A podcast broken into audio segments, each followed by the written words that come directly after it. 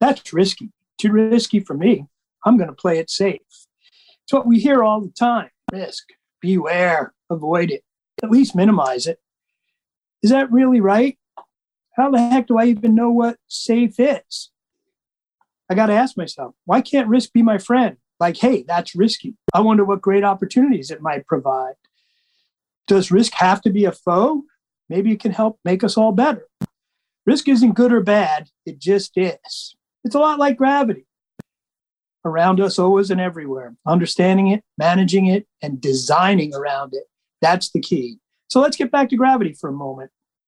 A feared foe sometimes, like when I stumbled down a staircase and forgot to mitigate the risk by grabbing the banister, but a treasured and constant friend too, like hydropower. Gotta love that FCRPS. Go gravity.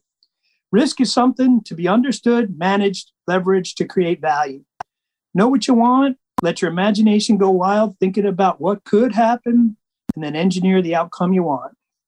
Don't think of risk as an after the fact result, but as a design objective. Embrace risk. And no, that's not the same as betting big. It's actively designing the future you want. We started in hard times to bring us all in into the laughter through thick I'm Paul Dockery, the co host of Public Power Underground and senior manager of energy resource strategy and planning for Seattle City Light.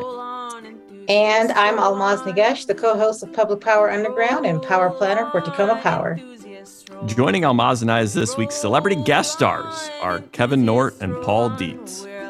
Kevin Nordt is the Chief Resource Officer for Grant County Public Utility District.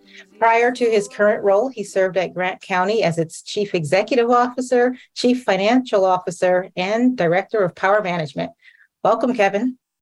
Well, thank you, Ahlmahz, and thank you, Paul. Really appreciate the opportunity to be here.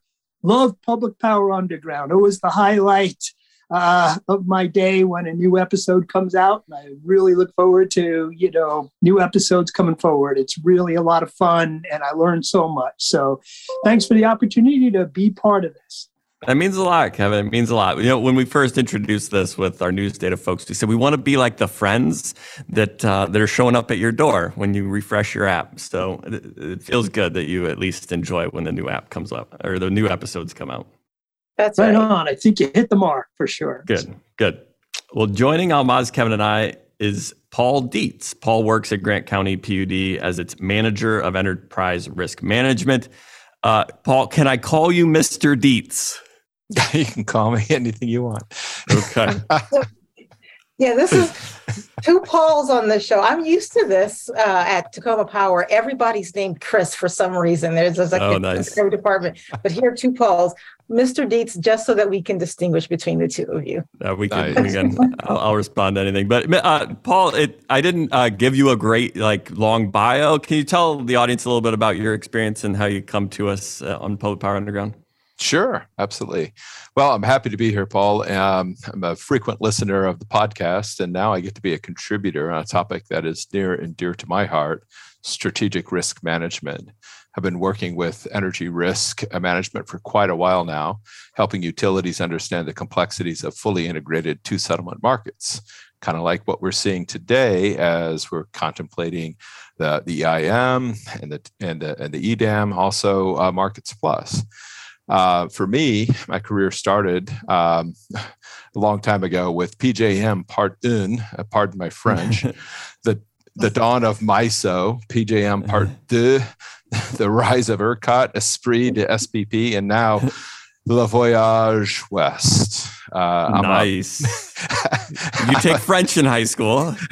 Russian, but it rhymes. So, uh, I'm a professional economist uh, specializing in mathematical modeling, uh, the kind that concerns itself with deci- decision making uh, with uncertainty. It's it's it's cool stuff, and it's kept me busy uh, for sure. Oh, and on a personal detail, uh, you know, I started playing D and D in the late 1970s while I was growing up in suburban Chicago, and the biggest treat that we ever had was going up to uh, visit Gary Gygax and buying dice from the from the from the very store where the, the whole thing was created. So no way. yeah, it's, it's super cool. well, that's great foreshadowing because we're going to have a little uh, D and D prep work later on in the episode. But before we get there, this is a term of art. So I'm a I'm an electric market enthusiast. Um, two market, two settlement markets Uh, it's a great term of art for these things that I, it's not part of the normal references that I hear, but two settlement markets. That's a great way to re- define these things. And do, are we talking about settling twice, once in day ahead and once in real time? Or are we talking settling twice, one for the gen and one for the load? What's the two settlement refer to? Yeah, that is that's giving you the, the best shot you have to manage your risk up front and, and the day ahead. So most people okay. go ahead and they they bid in most of their portfolio into the day ahead market. Uh, it's you know it's the most the most relaxed setting that you can get uh, before the excitement of the of the real time happens. So there we go. And uh, you know you're framing it you're framing it as excitement and opportunity. So Kevin, I think this is this is on brand. This feels right. yeah, right on. No, a great. Paul's a great enthusiast, and uh, yeah, you know, embrace the change and see where it can take us. Okay, well, let's get into it. On Public Power Underground, we talk about the electric utility enthusiasm trifecta of electrification, markets, and people. On today's episode of Public Power Underground, we're talking about managing market risk with utility risk managers. We'll talk about risk from a variety of perspectives. Ahlmahz will ask an unscripted question in a segment we call Ahlmahz's Insightful Question of the Week. And we'll set up an energy inspired Dungeons and Dragons campaign as foreshadowed by Mr. Dietz. Then we'll close it out with closing thoughts from Paul Dietz. But before we get started, a quick word from our presenting sponsor. Ahlmahz, did you know nuclear energy is America's largest source of climate friendly power? Is that a thing you knew? I did not know that. I would have said hydro. Um, okay. Well, nuclear is probably in more parts of the country, probably than hydro. Hydro's very river specific. I think. Yeah, I'm I'm I'm very focused on the Northwest. In yeah, America, you're that. probably right. Yes, nuclear yeah, sounds right. Love that about you. Okay. In fact, nuclear energy provides about 50% of the country's carbon free electricity. And Energy Northwest, our friends at Energy Northwest, is a premier provider of carbon free electricity in the Pacific Northwest. Energy Northwest mission is to provide safe, reliable, cost effective, responsible power generation and innovative energy and business solutions to its public power members and regional customers. Energy Northwest is proudly advancing the Northwest clean energy future. To learn more, do you know want to, do you want to know how to learn more, Ahlmahz? Yeah, give me the info. I need to know more. Okay. Okay, let's let's learn more. To learn more about Energy Northwest, visit their website at energy-northwest.com. That's energy-northwest.com. Okay, Ahlmahz, why don't you kick off the discussion? All right. So we hope to talk about four elements of managing risk as an electric utility. First, putting uncertainty into perspective. Second, um, organizational and customer risk tolerance. Third, we'll talk about translating that risk tolerance into strategies for risk management. And finally, risk based thinking in the context of power supply. So, to get us started, Paul, Mr. Dietz, uh, you can can you share with us your thoughts about uncertainty as a risk manager um, for a load serving entity with large hydro resources?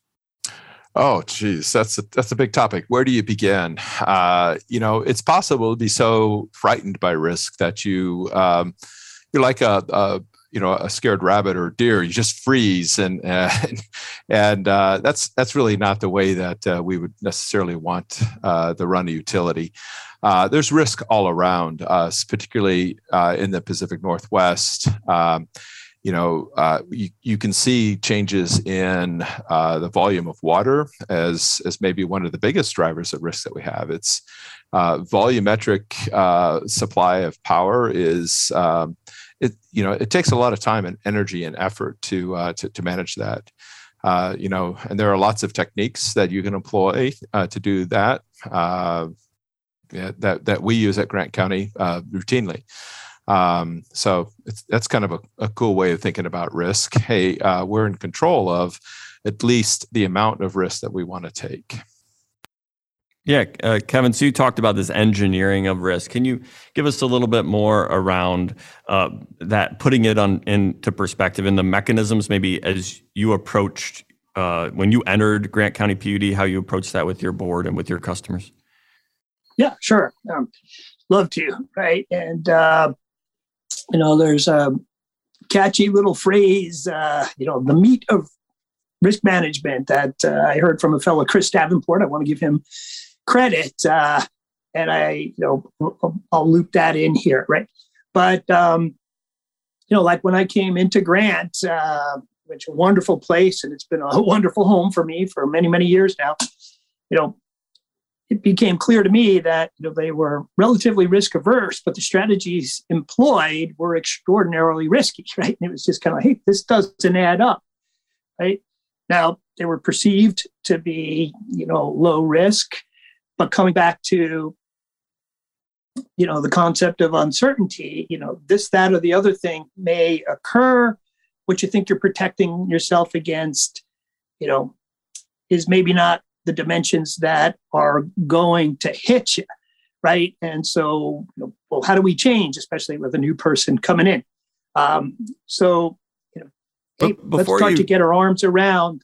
Oh, before you dig in, yeah, if you don't mind, before you dig into like how you dealt with it, then can you like, mm-hmm. if you don't mind, give the specific example yeah, yeah. because uh, in like hydro planning and hydro uncertainty, we think a lot about like critical water planning as a great mitigant for hydro risk, but and, and, was that one of the elements that you were dealing with when you first got to Grant? Grant? Is that can you give yeah, that so specific example?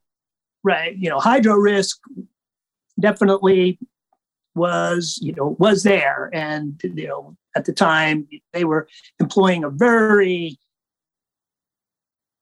intense uh, critical water type planning methodology, maybe even subcritical, which resulted in purchasing ahead in most years and foregoing potential sales, etc., which you know was just resulting in uh, you know not reducing your risk so much, just skewing the power cost outcome that was there. So you know if what you were really after was to sort of bring those tails in, you know that was not a strategy. And through discussions and just plain English, it became very clear. You know, we don't want to be whipped around. Okay, well, then let's solve that problem, right? Because whether you plan for high water, low water, whatever, if you're not dealing with the variability, that's not changing the underlying distribution. It's just maybe changing what your economic outcome uh, may be to in a, in a way that was biased, right? And so that was really, really it. Uh, so that yeah, I think this is an important point because one way we think about managing risk is just changing where we plan to on our distribution of outcomes, and the way you're articulating it is is this engineering of risk is actually trying to shorten or mitigate the tails. Is that am I synthesizing that framework? Yes, I think right? you've got it. You know, I think you've got it. You know, bang on. You know, okay. what's worked well for me, and I think is a good way to go you know, is really, again, if I think of risk as uncertainty, right? There's a downside, but there may, you know, there's there's upside too. Now, what is it I might want to bear and what can I do about it? Which takes me to my meat, you know, the meat of the risk sandwich, right? I can mitigate, I can eliminate, I can accept, or I can transfer, right? But fundamentally to me, you know, if what I'm trying to do is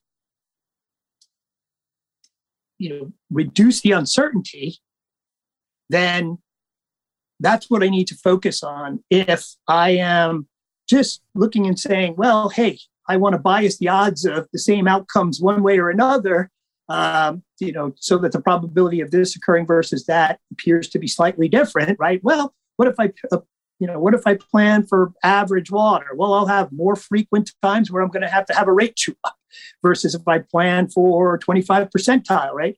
But if I haven't done anything to change the underlying exposure, then, you know, knowingly or not, I have chosen to, you know, the A and the meat there. And so, you know, knowing what it is you're trying to, you trying to do, what would I like my outcome to be? I'd like it to be a lot tighter. Somebody else may say, I don't care about that. But hey, at Grant, we wanted things tighter. So then let's work on strategies that would, you know, make the probabilities of extreme events that much smaller. And that's what we embarked on. Yeah. So I think that's like kind of the first question of like understanding the paradigm for your uncertainty.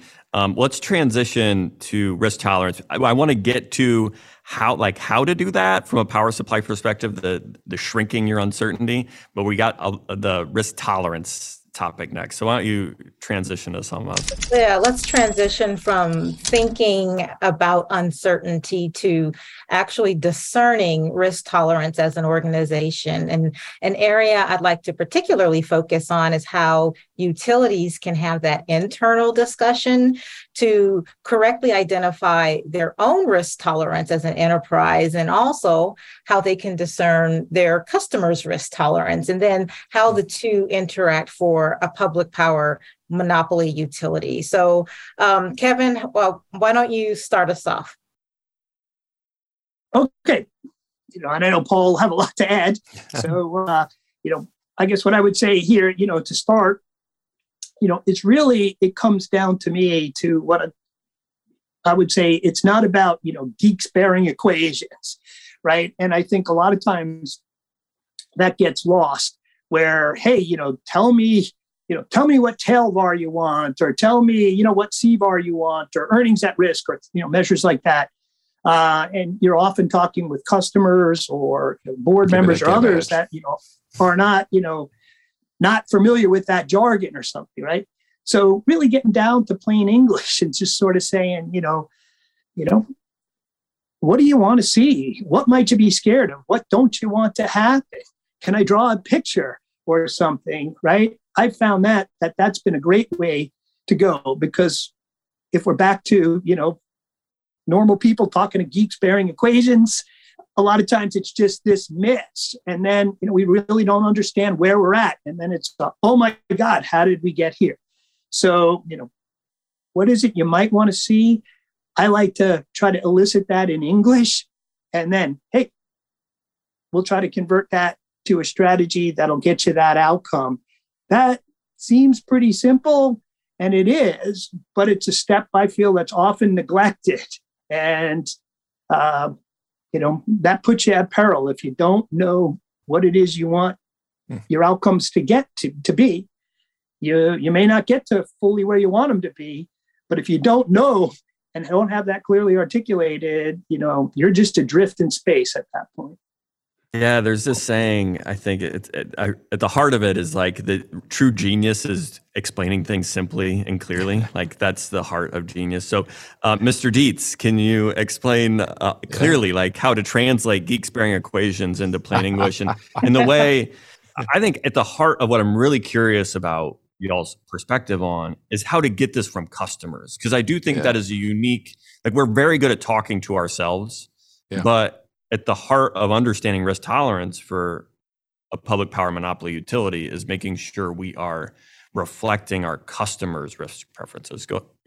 Yeah, my my mentor was he did he did the service. Uh, he said if you, if you can't explain complicated topics like risk in in ways that that that most people could understand, then you haven't really done your job. So that was always his challenge. Um, you know, I might toss out equations and talk about stochastic calculus and uh, you know, and how we we, we differentiate an, an objective function. But to be honest with you, it comes right down to um, you know most customers will tell you that they want to have reasonably stable and somewhat predictable rates. So that there's an objective right there. Uh, you know, uh, what what really excites people more than anything is when their bills change, and they don't have to change that much to get a reaction. So, you know, typically uh, the way that we look at this is, in the end, your revenues and expenses need to produce, um, you know, some kind of stability and predictability in the in the ultimate um, uh, result, which is how does that translate into in, you know into uh, stable and predictable rates. I'm just curious. So so that's that that's very common sense right there that, that ultimately people are are worried about the the dollar like how what's the what's the bill at the end of the month mm-hmm. i think about companies like Griddy in texas that that took a gamble that that that that customers um, were were interested in exposing themselves to real-time prices in order to get a deal it was cheaper mm-hmm. uh, sure. You know in in the in the short term right um, but then something catastrophic happens and and and you realize that you, you you opened yourself up to a risk that you that you didn't real didn't realize how big it was how big it could um, get so yeah. so I I'm curious. Do do you, do you think that that customers um uh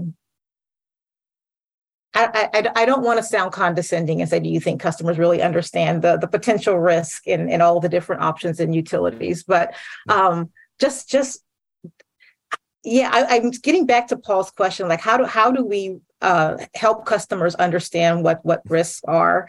Yeah. Uh, and yeah. as we try to do such you know different innovative interesting new things uh, uh, um, as we're decarbonizing um, uh, the grid moving forward like how, how yeah. do we get them to understand that. That's a and that's a great question Ahlmahz and also you give a really good example. Uh, people might have said hey we thought that we understood we were only exposed to uh, to price. Uh, but the fact of the matter is, they learned later on that there's a there was a systematic risk that was built into ERCOT's system. Uh, you know, as they started shutting down the grid in response to uh, grid emergencies, they were also shutting down the power to the very pumps that were pumping natural gas to the the natural gas generators that were generating electricity. So suddenly you had to trip your plants off, and uh, it was a self-sustaining issue that that eventually created the the crisis. Uh, so I would I would venture to guess that those customers, uh, you know, felt like they had an understanding of the risk that they were bearing, but in fact they didn't. Um, and so not only is it important that you're able to communicate that to them, but that you're also telling them something that's factually true. So it's up to the utility to do its job to make sure that uh, the risks are properly identified and, and communicated um, then it's up to the customers to say, "Hey, this is this is how tolerant I am to changes in in in my uh, underlying cost of uh, cost of electricity." Uh, so there's kind of a give and take. There's an opportunity for us as risk managers to put ourselves in their shoes and and and uh, you know try to get at that nugget. What kind of variability are, can you tolerate in your budget?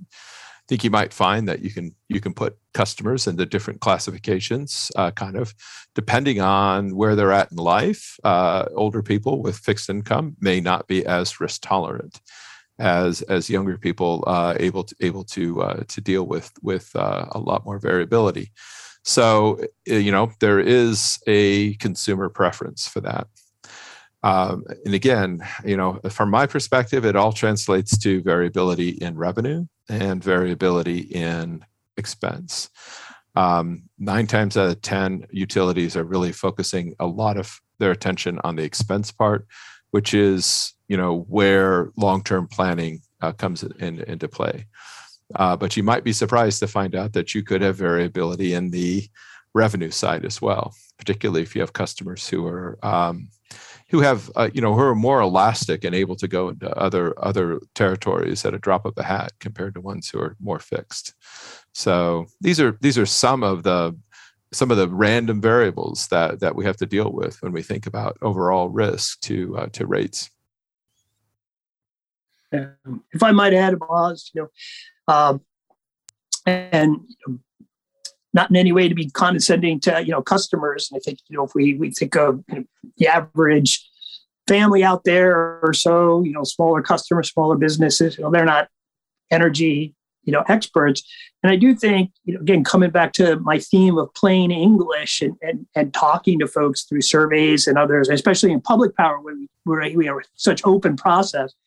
Right? But if I look at the Griddy situation, right, there is uh, you know an opportunity to get lower prices. But let me just ask you if your bill was to quadruple in any month would that be okay to you right? And probably a lot of folks would have said oh heck no right? and you know, again, if you're coming in talking, you know, a lot of jargon and you know, well, it's a you know heavy-tailed uh, world we live in, da da da da. But are you okay with you know the leptokurtosis, uh, you know, in the distribution? Nobody knows what you're talking about, right? But you know, again, and you know, I think this really falls on leadership at the utility and such. Hey, I'm talking to my customers, anybody, uh, you know, how comfortable might you be? You know, if something falls off, you know, the rail. Well, it, we know that, that's going to happen. We, maybe we don't. But what if it did, right? And you know, and I think talking that way so people can understand what the possibilities are is really powerful. I, I agree. I agree. Um, and part of the reasons, uh, and we'll, I guess we, we can jump off from this to the next topic later. But I just wanted to add this one thing. Rates is something that's super interesting to me.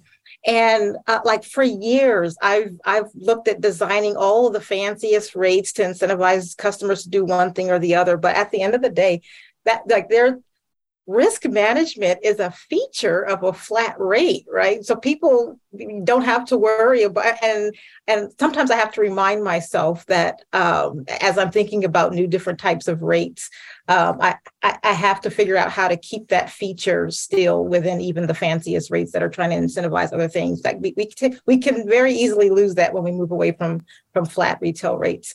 Um, anyway I've gotten off my soapbox, Paul. Well, before before you roll forward, because I think I wanted to follow on on that point sure. exactly. Griddy is a specific type of transfer of risk where they're transferring two types of risk. They're transferring volume and price risk, and I think we all need to reflect as utilities, and we're all electric utility enthusiasts here. But on what we do when we transfer that volume risk through a volumetric rate. So when you talk about uh, the risk of like quadrupling your bill, that is actually the experience of some customers in the base case on a fixed dollar per kilowatt hour charge.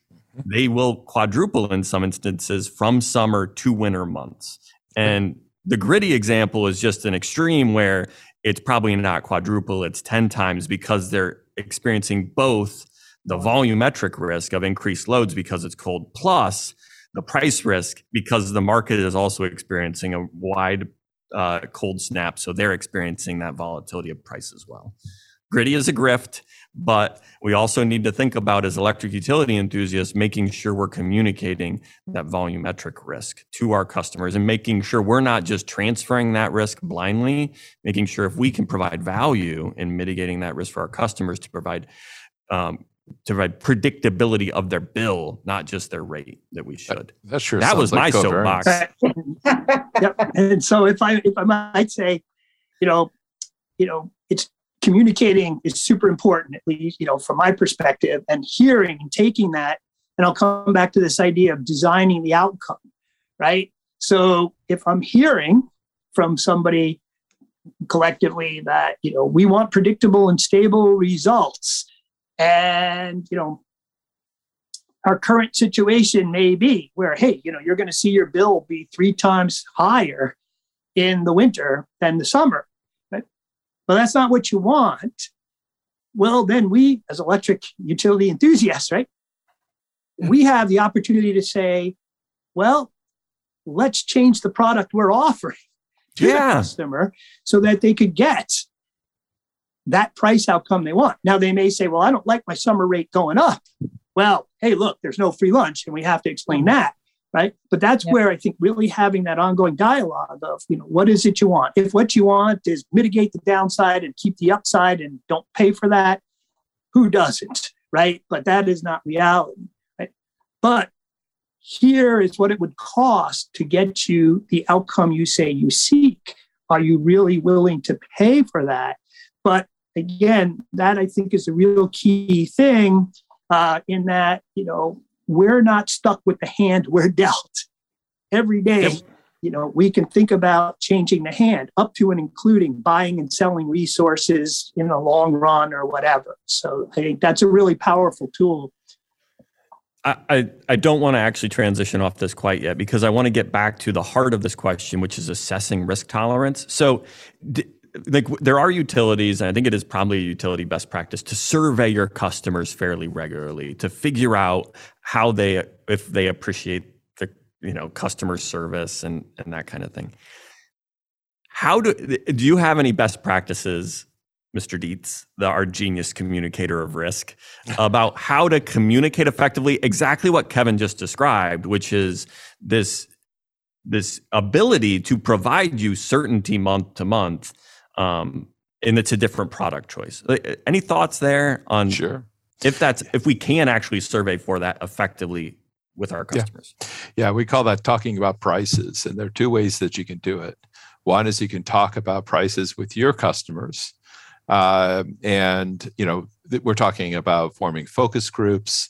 Uh, asking about you know some key questions if you have the ability of on the margin uh, reducing your risk with a you know with a small um, with a small but known payment right? How much risk would you like to see taken away from you and what are you willing to pay for that? So these are these are nice. You can get you can get together with with with randomly selected focus groups that really focus on your rural uh, uh, customers, your your your urban customers, your industrials, your your commercial accounts, however you want to to cross section your your customers, but form them in into focus groups and really get down to the details of talking about prices.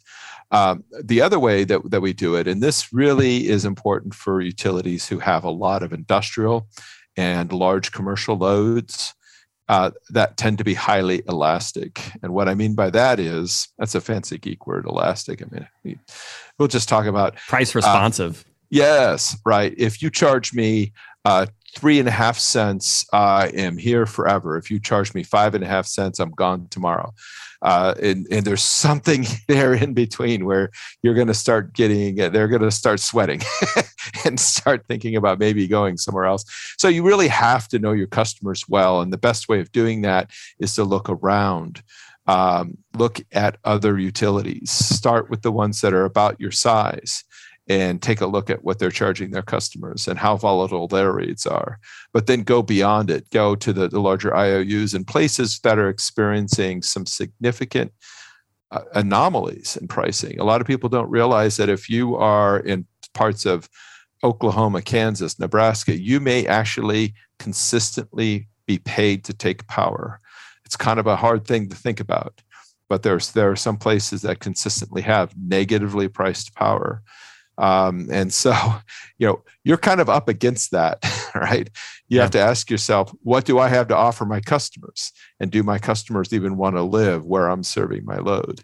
So uh, I'd start there, tell you the truth. It's good. And it's good. Uh, good ways to figure out our risk tolerance, good ways to survey our customers for risk tolerance. Why don't we pivot to the next topic around risk awareness? All right. Yeah, having discussed the framing for uncertainty and identified our, our risk tolerance, the next topic um, we'll discuss is how utilities translate that risk tolerance into strategies for risk management. Um, so we're particularly interested in focusing on instruments for mitigating risk and whether those instruments change if we evolve into a centrally dispatched and or two settlement market. Um, so let's let's start with you this time, uh, Paul. Oh, geez, where do you want me to where do you want me to begin? Uh, I've got a lot to say on both, but uh, you know, one thing that I really found to be quite interesting uh, when when I came to Grant County um, was the use of uh, slice of system sales uh, that um, Kevin really was responsible for for putting into our portfolio. Uh, and um, you know not not I might be stealing Kevin's thunder, but the, the cool thing about this is we're exchanging variability in production because uh, obviously we're we're just about entirely hydro in our portfolio, and we really are you know stuck with whatever water happens to be coming down uh, the Columbia. Uh, you know, so you know we've got variable production, but at the same time, um, you know our customers are really craving that stability. And so, you know, are there ways that you can actually stabilize your volume um, you know, while um, you know maybe exchanging a little bit of the upside to that uh, in, in exchange for like missing some of the downside, not having enough water.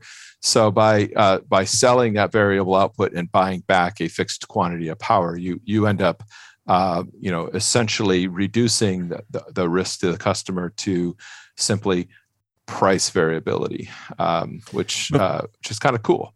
It's super cool. I want to talk more about it. Maybe we can come back to you when we get to the, the new instruments in a two settlement market. But it. I do want to pivot to Kevin to talk about how Grant got to this concept. I think slice of the system is an incredibly useful instrument for hydro generation. Kevin, I once described slice as basically a tolling agreement on a hydro facility. Um, and I want to know if uh, how how wrong I was, and anything else you want to talk about how Grant got to the idea of a slice okay. product. So, you know, at first, I think what I would say is, you know, if your reference of slice is, you know, the Bonneville slice, you know, that's a particular conception of slice. It's not necessarily the only one, right? I'm not fair. saying good, that's bad, fair. whatever, right? That's fair. That's fair. But, yep. you know, I think one of the things, and I'll go back maybe to your last question before we pivoted, not to take us down a bad field. Right? You asked like best practices in the utility, uh, you know, biz. And I would suggest, you know, we all could benefit by watching other sectors, particularly things like insurance and the reinsurance industry, right? That is their game. And okay. it takes back to the question here, right? So I came to Grant as the power manager, and you know, hey, great people, great assets. You know, it's not anything that probably wasn't known. There was some, you know, tension with some of the growth starting. We had some financial challenges, uh, and you know, there was some general frustration. So sitting down and listening to people, asking them what they want, board members, customers, etc. It became very clear to me, you know, well, what you want, you know, is stable and predictable outcomes, right? And okay, you know, what is that? What does that mean, right? I'll, I'll draw a picture and tell me, you know, you know, would you like to have an outcome that like, you know, never varied more than this? And again, it wasn't about the math. Yeah. All right. You know, and there was also push, um, you know, to reduce liquidity reserves, which were probably skinny at the time anyway. Right. And, you know, so, well, if you want to keep costs low and cost of money is one of your biggest costs, and if you reduce liquidity, you know, if you re- reduce your ready reserves, that's going to pressure your credit rating. You know, these things don't coexist, but could, right? And this is where I think one of the things we always have to remember is we can invent instruments, right? So what yeah. kind of invented there was, well, I'm going to come back to the meat, right? Mitigate, eliminate, accept, or transfer, right? Well, we have been accepting all this hydro risk, right? But we don't seem to want that hydro risk, right? What we want is the benefit of average water without the variability of the underlying distribution, right? Well, how might we get that? Well, if you look around, there's a lot of folk that don't have really any exposure to hydro, right? And adding some hydro exposure in their portfolio was actually going to be risk reducing for them, and it'll be risk reducing for us. Oh, and it doesn't hurt that we got a lot of flexibility with a nice pond and fast ramping, which brings a premium, right? So looking out at you know who's exposed to what in a general sense, what do my you know customers really want my board and customers well you know they want to you know sort of have a sunday driver they can count on every week but they're not looking for any excitement. Well here's an opportunity to transfer risk in a way that's beneficial for somebody else that mitigates ours. You know as we reduce that hydro risk it took pressure off carrying as many reserves right? And you know ultimately as we you know proved it out it, we basically hedged out all the hydro risk, right? You know, I'm a happy camper say I haven't looked at a water forecast in 10 years because, you know, every year is average at Grant. Now, that's just an example, right? But it really came from hearing, you know, what is it my main stakeholders were after and thinking about, well, what's getting me is you know all this acceptance and exposure to the hydro variability you know, how many people have that out in the universe of market participants? Not many. Who could use it, right? And especially around this time was the dawn of, you know, the wind boom, right? And the high wind, high water. Yep. Gosh, sound to me like there's a lot of people that could use some uh, flexible resource to help mitigate their risks. You don't have water exposure, you need flexibility. I got flexibility. I want to reduce water exposure. Boom, right? If you think like a reinsurance company and uh, you know look for opportunities where there's mutual benefit, you know, you can create stuff. And if an off the you know off the shelf plain vanilla instrument like a WSPP forward or a fixed for float slot, you know, isn't going to do it for you, then think about how you can invent an instrument that can work good for you, work good for me, right? So brilliant. I love that's kind it. of the story. That is brilliant. Did you have a question, Ahlmahz, or I wanted No, to pivot I'm back to? like, I just think it's brilliant. No. yeah, yeah. You can we can invent instruments. There's nothing preventing us from being creative and and figuring out strategies to uh, co- where we have strengths and complement other people's weaknesses, and where they have strengths, they can complement ours. It sounds like a Dungeons and Dragons campaign coming up. Um, but I wanted to come back to you, Mr. Dietz, around you know in the Northwest we are thinking about two settlement markets, um, and there probably are existing instruments that are a little bit different than what we use in the bilateral today, um, but may not be fully uh, bespoke instruments. Can you talk a little bit about whether there's new ways to manage risk in in a two settlement market? Yeah, there definitely are. Uh, uh, you say new ways, ways that have been around for uh, about 25 Yes. years. New to But us, new to but us. not, it's not kind of new.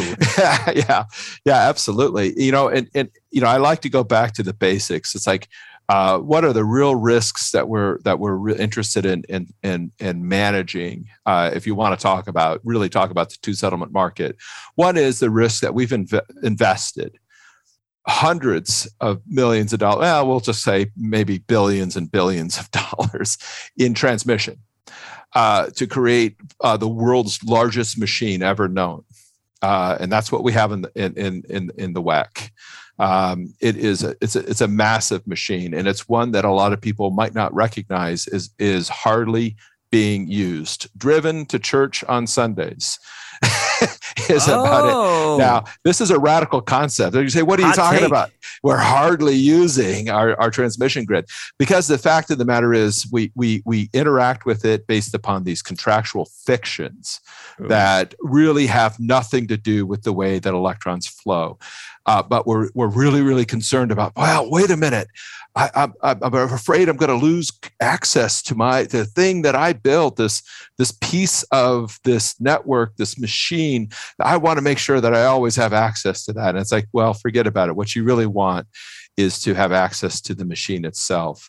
And so the number one risk that we're trying to solve here is donate all of the use of that of, of all those assets to to uh, to a regional regional entity who's going to make that machine hum and be used so much more efficiency, efficiently 25 to 30% of the grid is not being used uh, today. And so the biggest the biggest benefit and the and, and the biggest risk we're managing is by getting that machine to do more for us which to me is i think the job of engineers. I mean to be, just to be honest. Uh, but that is what the two settlement market brings. Suddenly you have access to more power. Uh, you, you are you are uh, wasting opportunities far less frequently and you're trying to get to that magical moment where on the margin everyone across this marketplace is paying roughly the same. Um, and so man that is super cool and that's where we have to get to. That's that is the golden uh, um, you know hoard that we're really trying to get in this in this uh, dungeons and dragons episode right? You have to slay that fire dragon and That's the uh, hoard. and figure out how to get that that, that hoard. Uh, and, and and that's what we're doing. But uh, what i usually tell people is if you want to have a pretty good idea of how to manage the process and the risks of making a market transformation all you really have to do is look at where it's already happened.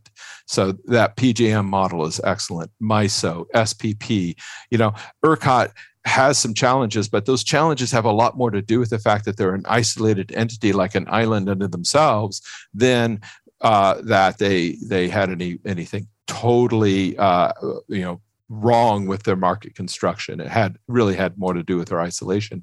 Um, long story short, though, it, that is where we're really trying to get to, and and and I think that's what we are customers because ultimately we can bring them more stable rates, and not have to say, hey, because we can't really get any power delivered to us somehow from this you know south nevada we're going to have to build a whole bunch of assets closer to home and that's going to be more expensive and that's going to be less efficient and we're going to have to build even more transmission just to support this thing.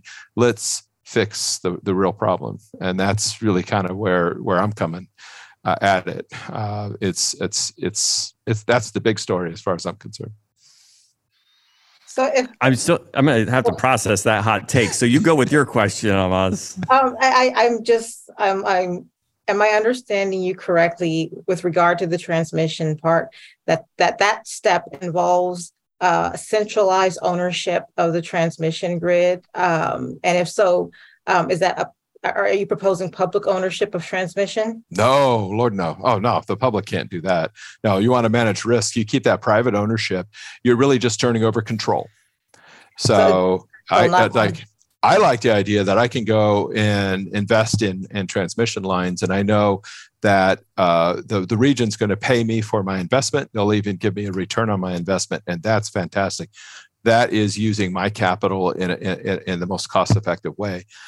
Um, the the real issue here is is turning over the control of of of the asset so that we can actually use the machine the way it's being designed in a, in a more efficient way. So it's really just the the it's the pilot in essence. You know we're saying hey we don't know how to use this thing. You figure it out. And that's what this that's what that uh, that that regional transmission operator is for so one one last question: uh, Do you think that it's possible to do that? In because I, I, think people get hung up on the concept of winners and losers, and that it once you you know give up that ownership or that control, um, there'll be a time when when you'll come out on the short end of the stick uh, in, in that in that whole um, you know, greater optimi- optimization. Um, do you foresee that being an issue? Um, and and if so, is it is it is it just you know a, a perceived issue or is it a real issue? You know, I think it's all perceived issue, and, and it's absolutely not a real issue. If you want to know, um, you know, is it possible to do this, or what people think about doing it, uh, ask the folks in the New England states, ask the folks in New York, uh, in all the PJM states, Pennsylvania, Maryland, New Jersey, Virginia all the MISO states, all of the states that are in SPP, all of those folks figured out how to do this and they, and they realized that holy smokes, that was the answer. Um, so do I think it's possible? Not only is it possible, but it's it's this this would be a simple, just a, a repeat of what people have already done. Um, so yeah, there's no reason why we can't get there. Yeah, maybe if you don't mind, maybe I'll just add.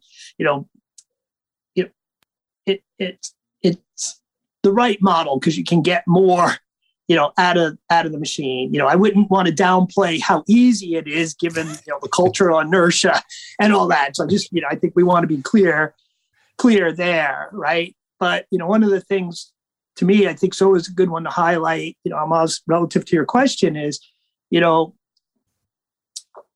life's not static right? So you know might i be a loser well, what exactly does that mean, right? Am I going to be, if, if something happens, am I going to be a systemic loser where I'm just going to keep losing for decades going forward? Or maybe relative to where I think I am right now, may I incur, you know, some additional costs so I seem like I'm worse off, right? But what is the horizon to be thinking about there, right? Because it may bring many other opportunities, right? And so, you know, again, well, if we move to this type of uh, arrangement, you know, it seems like maybe my transmission costs may go up. Well, on the other hand, uh, you know, if we can open up access, uh, even without new builds, to resources that otherwise wouldn't have been available because you just didn't have the visibility in the bilateral market, right? When you're thinking winner and loser, are you properly thinking about what that may uh, happen? You know, I think there's always a risk that you know one can you know make the winner and loser determination based on sort of you know where am i standing right now assuming all else equal now and into the future but I've rarely found all else equal, you know, into the future. And, you know, where you said, like, you know, what if I get the short end of the stick? You know, even the best traders and, you know, risk managers probably on the short end of the stick, you know, a third of the time or whatever, right? So again, I, I think it really comes down to, you know, how do you build strategies and portfolios that mitigate, you know, persistent losses, but one needs to be careful coming to, you know, this idea of error of omission that maybe you're not thinking about where the world may be going, whether you want it to or not. And how does your current, you know, status quo hold up in that? Yeah. It's been super insightful. I, it's not the direction I thought talking about instruments available in a two settlement market would go. Um, but I think I leave it to Mr. Dietz to elevate the conversation and talk about the major risks. And, I, and, and while I agree that uh, central transmission ex- operations will probably relieve some of the congestion on the grid. I do think there are probably instances within the grid where it will also identify constraints. And I think this gets us back to this like theme of you know understanding your risk tolerance, but then also be aware of what your actual risk is and participating in something like a regional transmission organization that actually quantifies the congestion locationally is a great risk awareness mechanism. And the transparency of the two settlement market that includes a congestion component on an LMP opens up your ability to mitigate risk because you actually know what your risk is. Whereas today, you just have contract path rights and don't really know. All you have is pro rata curtailment based on priority, not real awareness of congestion risk for your load or resource. Yeah. I'm gonna end these. I think I'm ending all these on a soapbox. This is a new thing for me, I think. Well, but this has been really helpful. Did I synthesize that right?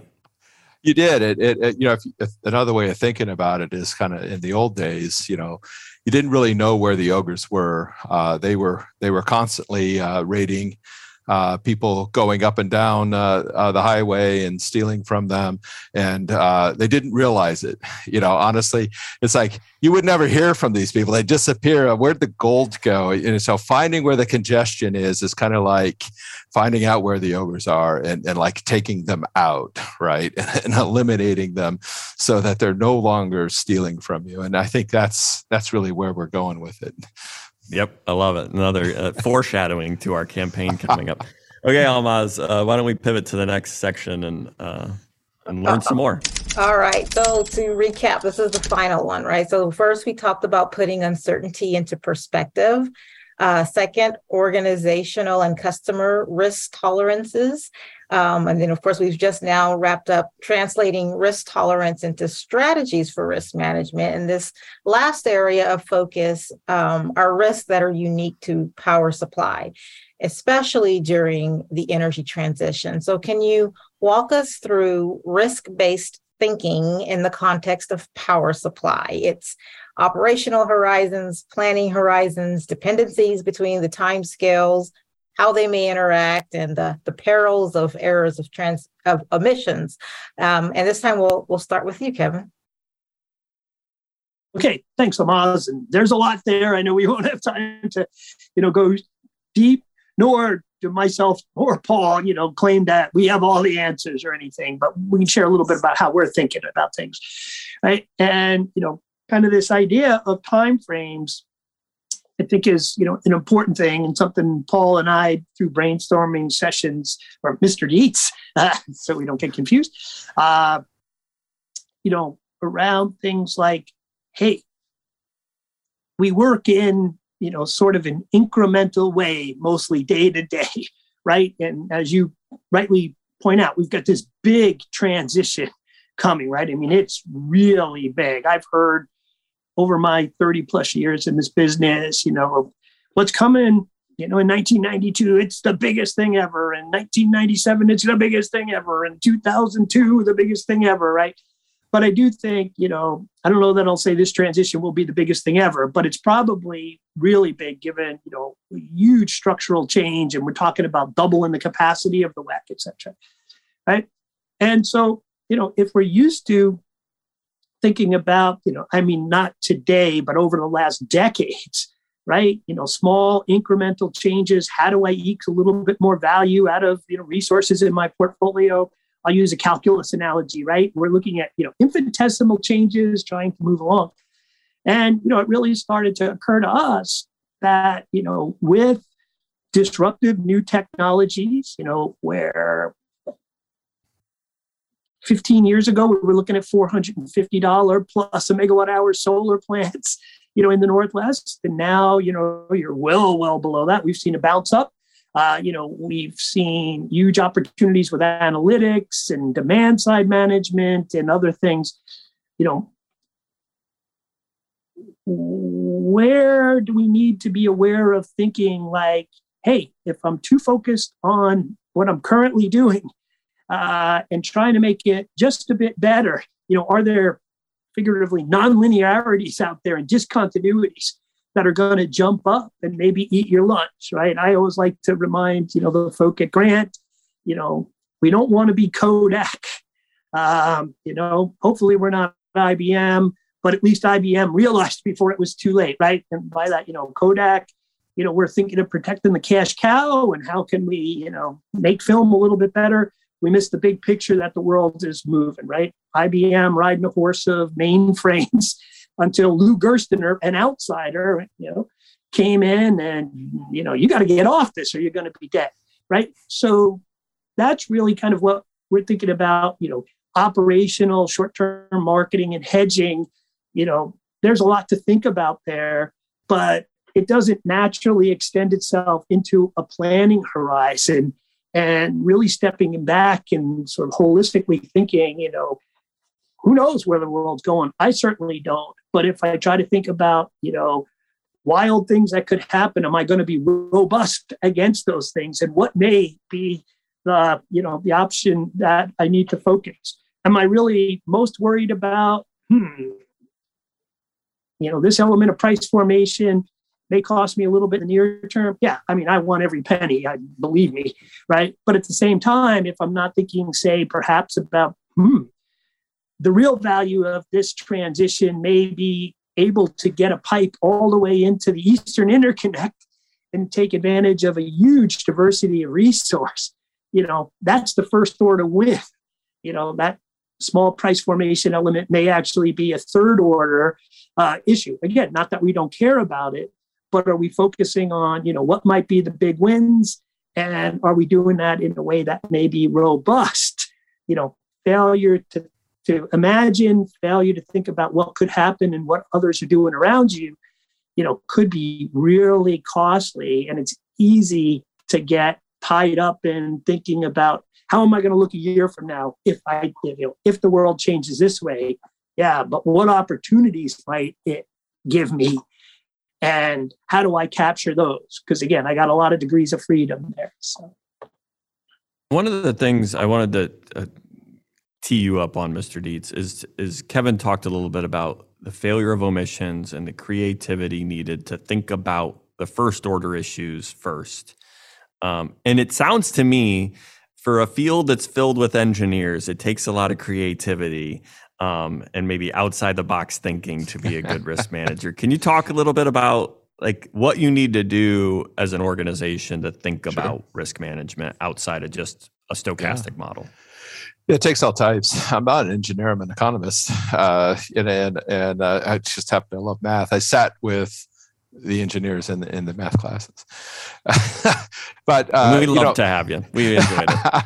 you know, the, the, key there really is you know people people themselves just naturally creative. It doesn't matter really what you do, uh, you know, necessary for a living. Uh, you know, being being exposed to you know environments that that not only um, not only require creativity but actually nurture it, cherish it, uh, and support the development of new ideas. That's that's kind of important if you want to have out of the box thinking, and it's also necessary to to come up with solutions that maybe uh, other people haven't thought about. And so I would I would craft that.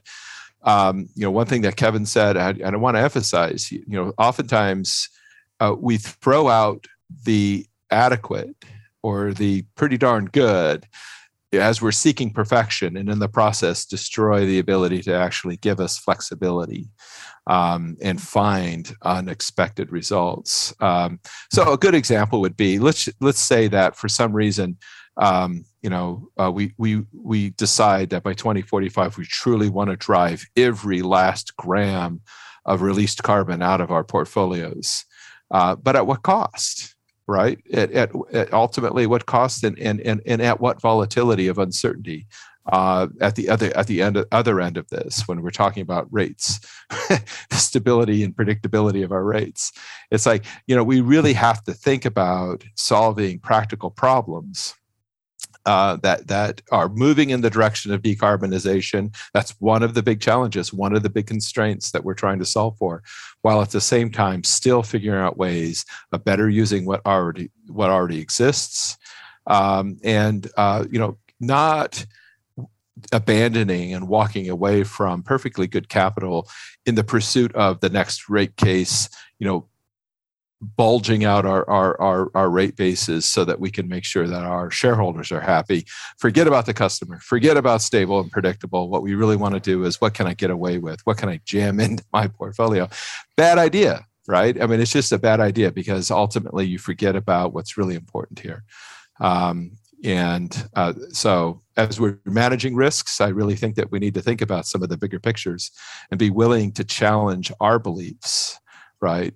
Uh, you know, and, and how we go about solving these problems.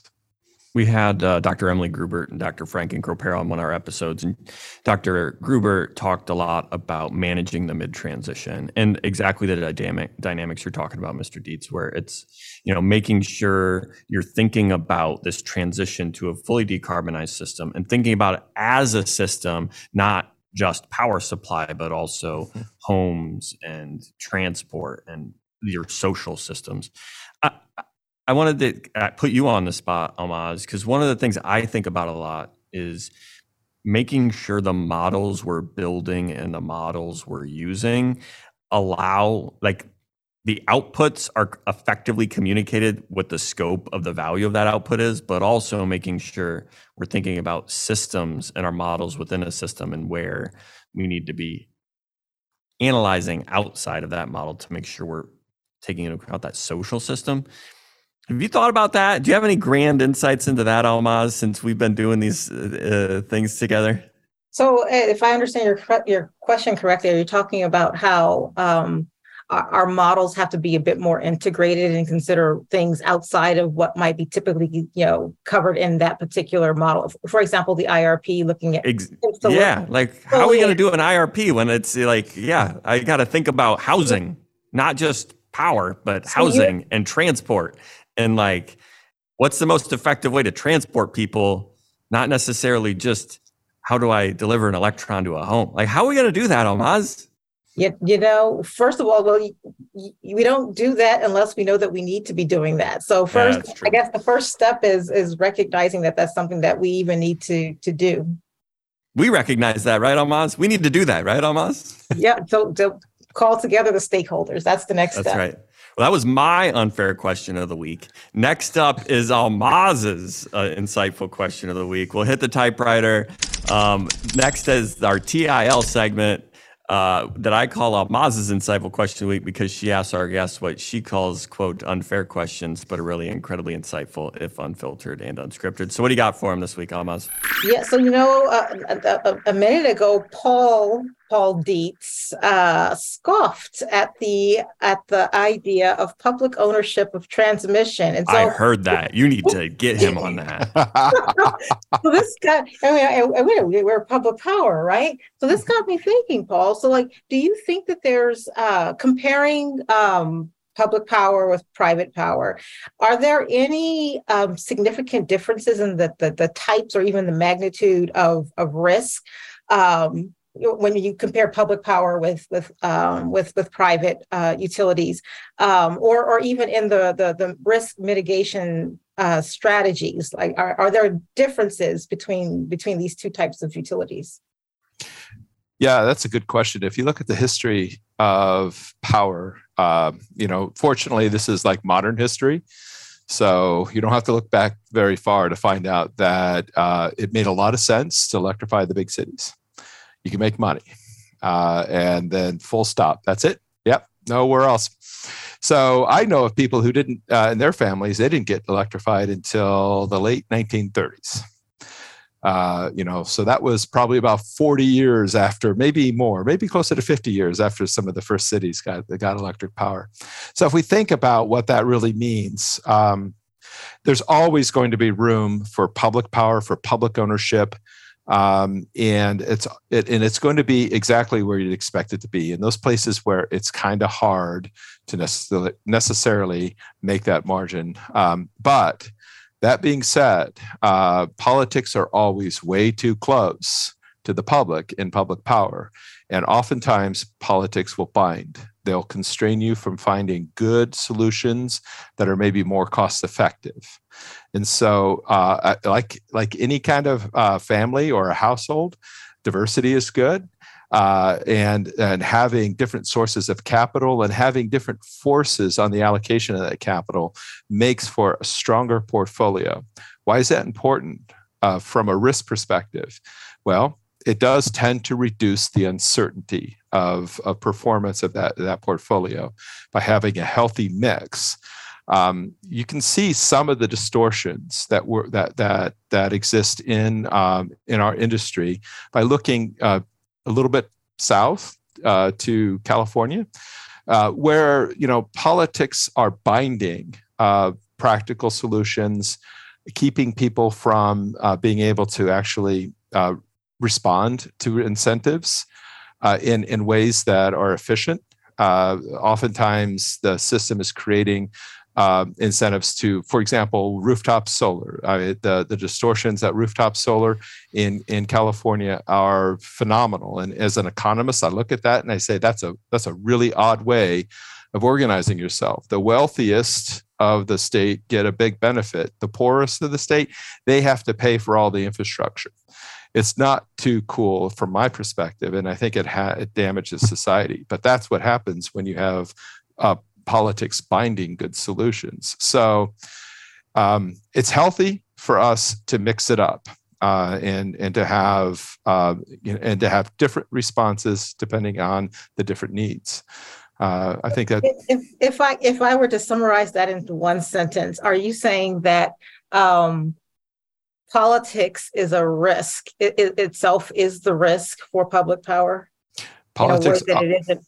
Okay often governance the governance risk of, of that is it, it just it binds us keeps us All from right. finding better solutions yeah. we're going to have to have a discussion we'll have some offline discussions but we need to let kevin in on the unfair question of the week kevin's not getting away without answering Ahlmahz's unfair question of the week Oh no, I was uh, you know a little worried there, uh, Maz. What are you going to bring for us? But I'm, I'm, I'm eager to jump in here, and I'm probably on the uh, maybe the other side of Paul. Actually, I I am a uh, you know a Paul Dietz, uh, and hey, you know different ideas of what make the world go round, right?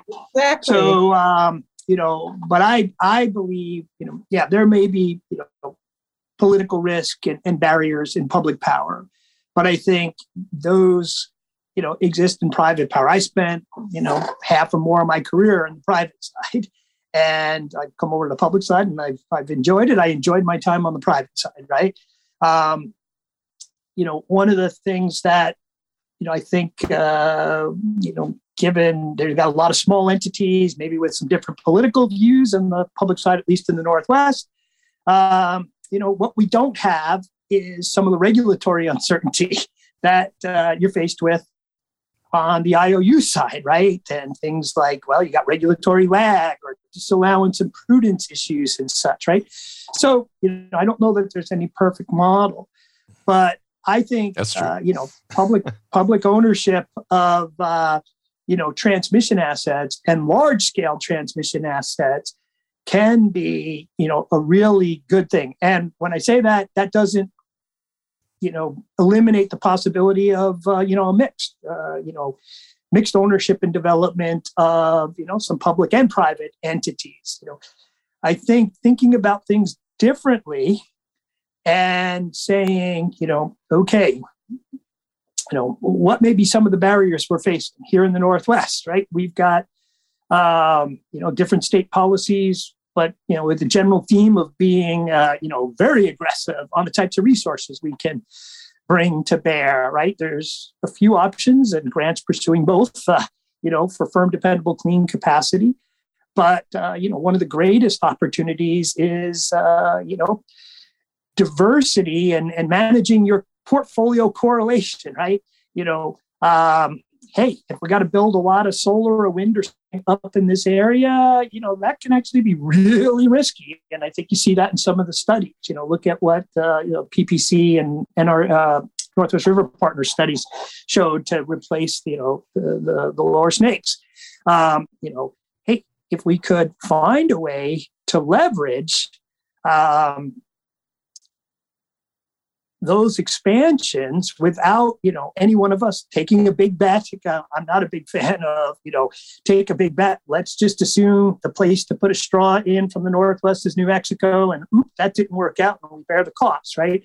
So which does take me to the you know why i like centralized transmission you know development because i think it reduces both costs and risks over time but I really think there's a great opportunity for public power and public power in the Northwest. You know, what we don't have, you know, the biggest of us still have relatively small balance sheets relative to, you know, the IOUs. Uh, so that that is an Achilles heel, but how can we jujitsu that, right? We don't have to deal with multi-state regulators. Nothing wrong with state regulators. I don't mean that in the criticism, right? But you know, we are freer to do certain things, and if we align and partner, you know, we can get that balance sheet half and try to move things forward. You know, and again, if we think about the core of the public power model, you know, we're trying to serve our customers, you know, with what they want, you know, at the lowest cost uh, well, if what they want, you know, because they're voting for people that are voting for some of these policies, you know, on average, is these outcomes. Well, you know, if we work together and if we kind of move out of the mindset that what's Bonneville going to do for us, or I wish someone would have built this and say, you know, we can build this together. You know, I would argue our political and regulatory barriers are lower than the private side. Their capital strength is probably, you know, stronger than us. I think opportunities to team up there, just publics together, or maybe you know a mixed public-private, you know, is a great opportunity to try to open up areas where we otherwise wouldn't be, and then you know, of course, that leads me right back to the two settlement markets, which is, you know, bilateral markets are always going to be incomplete. You know, anybody that's been a day ahead trader or real time, you're racing the clock, right? You're never going to be able to pursue every last trade. You just don't have the visibility. So, hey, you know, uh, I think there's a golden opportunity, you know, and I said it in SMR space, you know, I believe that, you know, a consortium of publics, few large, maybe with a few small. That's probably you know the best place to mine developing an advanced nuclear plant, because again, you know some of the freedoms we enjoy when we work together. Yes, you've got to deal with some minor differences, but I would argue and bet pretty strongly that you know our political barriers are internally are going to be lower than those that many of our brethren you know in a different sector face Thanks, Kevin. Did you feel good about your answers, Ahlmahz? And I'm happy that I got two ends of a spectrum. So we did. We got both ends of the spectrum. We're public power underground. So Mr. Dietz I, took a kind big of felt like I was in the middle there. I thought he took a big bet going against a lot of public power interests, especially, especially when he's on an episode with two entities that serve urban areas. Anyway, we're going to take a quick break. When we come back, we'll close out the episode with an energy inspired Dungeons and Dragon campaign and then Mr. Dietz closing thoughts. Public Power Underground is brought to you by NWPPA. The Northwest Public Power Association believes in the power of training and education. Every year, more than 6,500 public power employees learn and network at our classes, webinars, workshops, and conferences. NWPPA offers more than 200 event, 250 events, wowzer, to choose from in areas such as leadership, engineering, operations, accounting, and finance, communications, and many more. Sometimes this very podcast, Public Power Underground, is broadcast live from one of our events. We call that being more powerful together. What will you learn this year? Find an event that's right for you at nwppa.org forward slash catalog. That's nwppa.org forward slash catalog. Okay, Dungeons and Dragons, the movie, is now available on streaming platforms and creatively managing risk by leveraging your strengths to mac- maximize the likelihood of beneficial outcomes when solving problems while pretending to be a fantastical character has a lot of similarities to utility planning. I recruited a dungeon master, Ian Bledsoe, to help us facilitate a campaign in 10 minutes or less. He couldn't make it. So instead, we're just going to talk about characters and strategies in a game I'm calling Dams and Distributions. okay. You, you feel better to get out the name? Uh, Ian couldn't make it, uh, unfortunately, but um, I think it's probably in 10 minutes. Mr. Dietz, it sounds like you actually play Dungeons and Dragons, so it sounds like we wouldn't actually have been able to get through a campaign anyway. So just talking about characters may be the way to go. Holy go. smokes! Yeah, no, I mean just the whole idea. This this is marvelous, and given the the uh, ascension of the game again, uh, uh, it's fantastic. I hope I hope that we can build upon the theme. Uh, but a but a campaign of this uh, this would be like epic. you know, in fact, I think we might be engaging in uh, this this campaign right now. You know, over the next ten years. So uh, that's right, uh, like a, a slow running. I mean, that is that is Dungeons and Dragons, right? It's just a, a game, a campaign that takes a decade. Yeah, um, and some yeah. people you lose along the way. Yeah. Okay, so what we're gonna do is I'm gonna um, I'm going to try to basically describe some characters. We're going to go around. People can pick which character they want to be. And then after you pick which character we're going to be, you want to be, we'll talk about just some strategies they could employ as characters within our game of utility planning. Awesome. Um, so I had three, four types of characters because I was going to pick one too, but I'm going to facilitate as like the dungeon master that's scary. Um, but I'll describe the four, and then we're gonna go and we're gonna start with Kevin. You're gonna pick first, then Ahlmahz, and then Paul. You will get to pick last. I came up with four characters. Okay, first, a knight with public power armor, and a knight apparently in Dungeons and Dragons called a paladin. Is that right, Paul? The good ones. The good ones. Well, this would be a good one because it's public power. there you go. Uh, so you got a paladin with public power armor, uh, where anytime you get hit, the damage applies equally to everyone else on the uh, campaign. So that's the. It's a magical armor. So if you get hit, it's just like it's a pooled risk and it hits everybody else uh, in your campaign. That's the paladin with public power armor that you could choose. Next, I have a druid with investor owned potions. So flexible usage for your potions, but a high marginal cost to replenish. Okay, that's the second thing you can choose. The third is a fighter character with a slice of the system sword, which is highly dependent on the constitution and wisdom of the person that's using it. But this sword, the slice of the system sword, can get bigger or smaller depending on how big of an enemy you're facing. Kind of a toka slice of the system sword. And that is for the four people who know what a toka is that listen to this podcast. Okay. And the last one, the fourth one you can choose is a wizard with a pseudo dragon that flies on the wind and breathes fire as bright as the sun. The pseudo dragon is kind of flighty. So you, just, you gotta, you gotta make sure it's around. But when it's around, it's really helpful and really, uh, really powerful. So those are our four characters. We're going to start with you, Kevin. Which character would you choose? All right. Well, I guess I get the luck of the draw to go first. So sorry to foreclose some choices on you, Ahlmahz and, and Mr. Dietz. But uh, uh, without question, I'm right on that druid. Uh, you know, You're right on you the druid. That Right on the druid. Yes, yes. And it, it's not given my old investor-owned, ut- you know, my investor-owned uh, history. It's uh, You like that Uh, flexibility? I'll take flex flexibility anytime. So, yeah. Okay. Okay. Well, the druid is off the board. I'm coming to you next, Ahlmahz. You got three left. You got the the the holy knight with public power armor. You That's got what I a want. fighter. You want the public power Oh. armor. I want to be, the, yeah, I'm the knight Okay. Paladin. awesome. Perfect. I love it. So that means you're down to two. You can be a fighter with the slice of the system sword, or you can be a wizard with a pseudo dragon, Paul. So I just want everyone to know I brought with me a, a, a certified antique copy of the player's handbook. Wow. I think it was published in 1980. So, uh, hey, um, I'm going to be a wizard. I always loved being a wizard, and and um, you know, it's kind of uh, kind of nice to have a sidekick too. Um, so.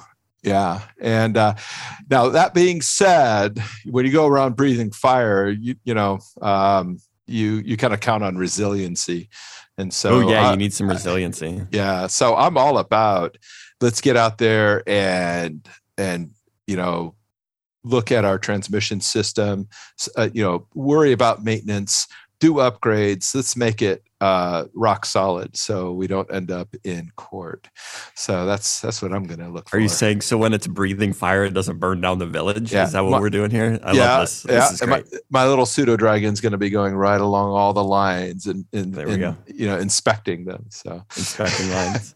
Okay, so we can't do a campaign today, but I at least wanted to like figure out and get from each of you like what a strategy would be that you would want to employ in order to play the campaign. The campaign being I should I think I missed this part of my notes, uh, but I'm not a dungeon master by training, so it's so it's forgivable. So the campaign would be you have to protect these non-player characters from a horde of uh, frost giants. Frost giants as big as the town, just like Uri uh, was as big as the Texas grid. Our horde, the cl- the clan for the frost giant horde, is named Uri. They're the Uri clan of frost giants. So uh, if you were faced with preparing for a possible horde of frost giants, any strategies you would deploy for your um, for your characters? We'll start with you, Mr. Dietz, because you probably have the most experience and you can draw the others in. Help me out here. Oh, geez. You know, I'm going to go with uh, if I'm able, let's see here. Pseudo dragon's able to fly with the wind and breathe fire as bright as the sun. So I'm going to go with High establishing. wisdom, high uh, intelligence as a wizard. we're talking an SMR. Uh, we're talking nuclear power. We're putting it where we need to have it, and we're talking the kind of of transmission system that is going to be able to distribute this power uh, cheaply and efficiently across the land. Um, and So would you able- would you join a band of other utilities uh, in a in Absolutely. a in a regional? What's Yep. a T in Dungeons and Dragons? It would be a clan, a regional. A re- oh, geez, that would be That's a good one. Okay, what do you got for us, Kevin? City what, what would you? A city state, yeah. All right. Well, uh, you know, in our mythical world here with the frost dragons, which we're all fighting, right? We're all Um, fighting. Yes, we're all fighting the frost yeah. dragons. You can partner with other characters here.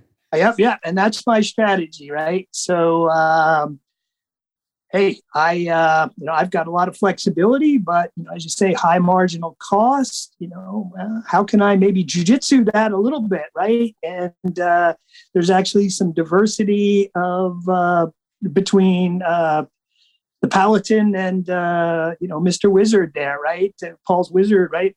So I'd be looking to make an alliance, right? Um, Well, that's a well, good idea. hey, Mr. Wizard, you know, uh, I can provide you, you know, with my flex potions, a little bit of backing to maybe firm up some of your stuff for the right to, uh, you know, purchase at, uh, you know, say index minus, uh, which You could takes care of use- me a lot. Oh, You could use the, way, flames to make the potions. right? And over there to Ahlmahz and the Paladin and everybody, look, you're all going to take an equal whack right? Yeah. So, you know, you're hostages to each other. Y'all want to, you know, um, tell you what, uh, let me sell you, you know, an insurance policy here with the right to call uh, when you may be in a pinch. And, uh, you know, I'm not living off my marginal cost at that point. And, uh, you know, I've engineered myself a nice little portfolio with a decent expected return that's hedged on both sides. And I made a couple of friends too. I got a new friend, the Paladin and the Wizard. So uh, life is good here. It's interesting, Kevin, that you chose to partner instead of building your own thing. I think you could have gotten some more uh, points uh, by building your own potion making machine, but you decided to partner because you're mi- risk mitigating for your customers. That's really good. Yeah, I'm a risk mitigating fella. Plus, you know, you never know when a friend may come in handy. So that That's extrinsic right. value of that friendship option, you know, don't underprice. That's a that's a great way of framing a friendship. Um, uh, Ahlmahz, are you going to take Kevin up on his offer for friendship? Absolutely, because he he knew exactly what we were willing to offer, right? So we we wanted to lean on the power of community and everybody yes. taking a little bit of demand response. Um, and so I yeah, we we're we're all in on this partnership, on this alliance. Okay. This is, sounds like a great alliance of a regional city state organization um, that uh, that leans on each other and mis- mitigates risk uh, with a, with an SMR. What's an SMR in Dungeons and Dragons? Oh, that's magic. it's just magic. it's just uh, you got a magic spell book. It sounds like. Must be a breeder reactor, Paul. Everybody thinks that's alchemy. oh, yes. Okay, well, that's the game. Maybe someday we can get together. I have a hypothesis that we all talk about like what is a like a, a board game for for electric utilities, and I have the hypothesis that it's actually just a modified Dungeons and Dragons campaign where you're just come like it's just crazy risks you got to mitigate and figuring out how to deploy strategies to maximize your strength and minimize your weaknesses. What do you think, Mr. Dietz? Having played the game, am I is this the game? Is this the game for public power or just power? Absolutely. In fact, uh, I recommend playing D and D so that you can be better uh, at what we do. Oh, I like it. Great, you heard it here. you heard it here. Okay, before we hand it back to Mr. Dietz for his closing thoughts, I just wanted to express my gratitude. Kevin, thank you. I hope you feel valued and appreciated. Oh, absolutely. This has been wonderful. And, and again, thank you so much, Paul and Ahlmahz, for the opportunity. And I, I love what you both do with this. It's just great. Thank you so much. Yep. Thank I hope this was fun. Uh, Mr. Dietz, I hope you feel seen, heard, valued, and appreciated. And I hope you had fun. Oh boy, this was this is wonderful. I really did have a lot of fun, and and just to set the the uh, the story straight here. Uh, I'm a big fan of public power. Good. That's yeah. an important clarification. Important clarification at the end there. Never doubted it for a minute, Paul. but that's that's the sneaky thing about diversity of opinion. You got to you got to envision a world, uh, you know, differently. Got to yep. come at it from right angles to get good solutions. So uh, I love it. I, I really appreciated your perspective, and I appreciate you coming here. Ahlmahz, do you feel did, was this fun for you? Do you feel seen, heard? heard, valued, and appreciated. Absolutely. Always, Paul. Okay, that's all the energy and energy adjacent topics we're covering this week. Next up, we're closing out the episode with closing thoughts from Paul Dietz. Well, what did we learn today? Well, uh, I think risk management don't mean a thing if it ain't got that ring of power. It also helps if it's used to solve practical problems with consistent metrics that are tailored to meet our customers' needs. We call that the risk trifecta risk management has to be practical, has to be consistent, and it has to be useful.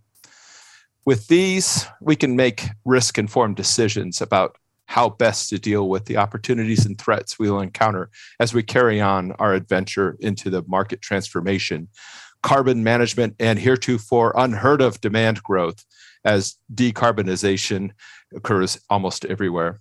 I recommend that we all buy ourselves new sets of dice. You know the ones D20, 12, 10, 6, and a D4 because we're going to need to do an awful lot of rolling before our adventure ends.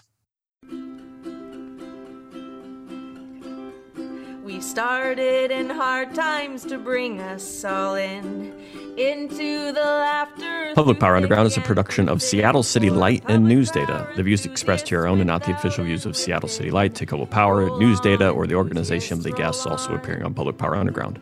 Public Power Underground is electric utility and electric utility adjacent news from a power department's perspective. Today's episode was written and produced by Paul Dockery, Ahlmahz Negash, Alan Bach, Sean Dockery, and Ian Bledsoe and it's edited and published by the stellar team from Pioneer Utility Resources with sound mixing by Lucas Smith and video editing by Brendan Delzer. Our theme song, Roll On Enthusiast, was rewritten, performed, and recorded by Aaron Guillory and Ian Bledsoe. You don't have to be subscribed to News Data's weekly newsletter to get this podcast, but it sure makes the podcast make a lot more sense. Public Power Underground for electric utility enthusiasts. Public Power Underground, it's work to watch. Roll on. Your power's the subject of public power news. Roll on, enthusiasts, roll on.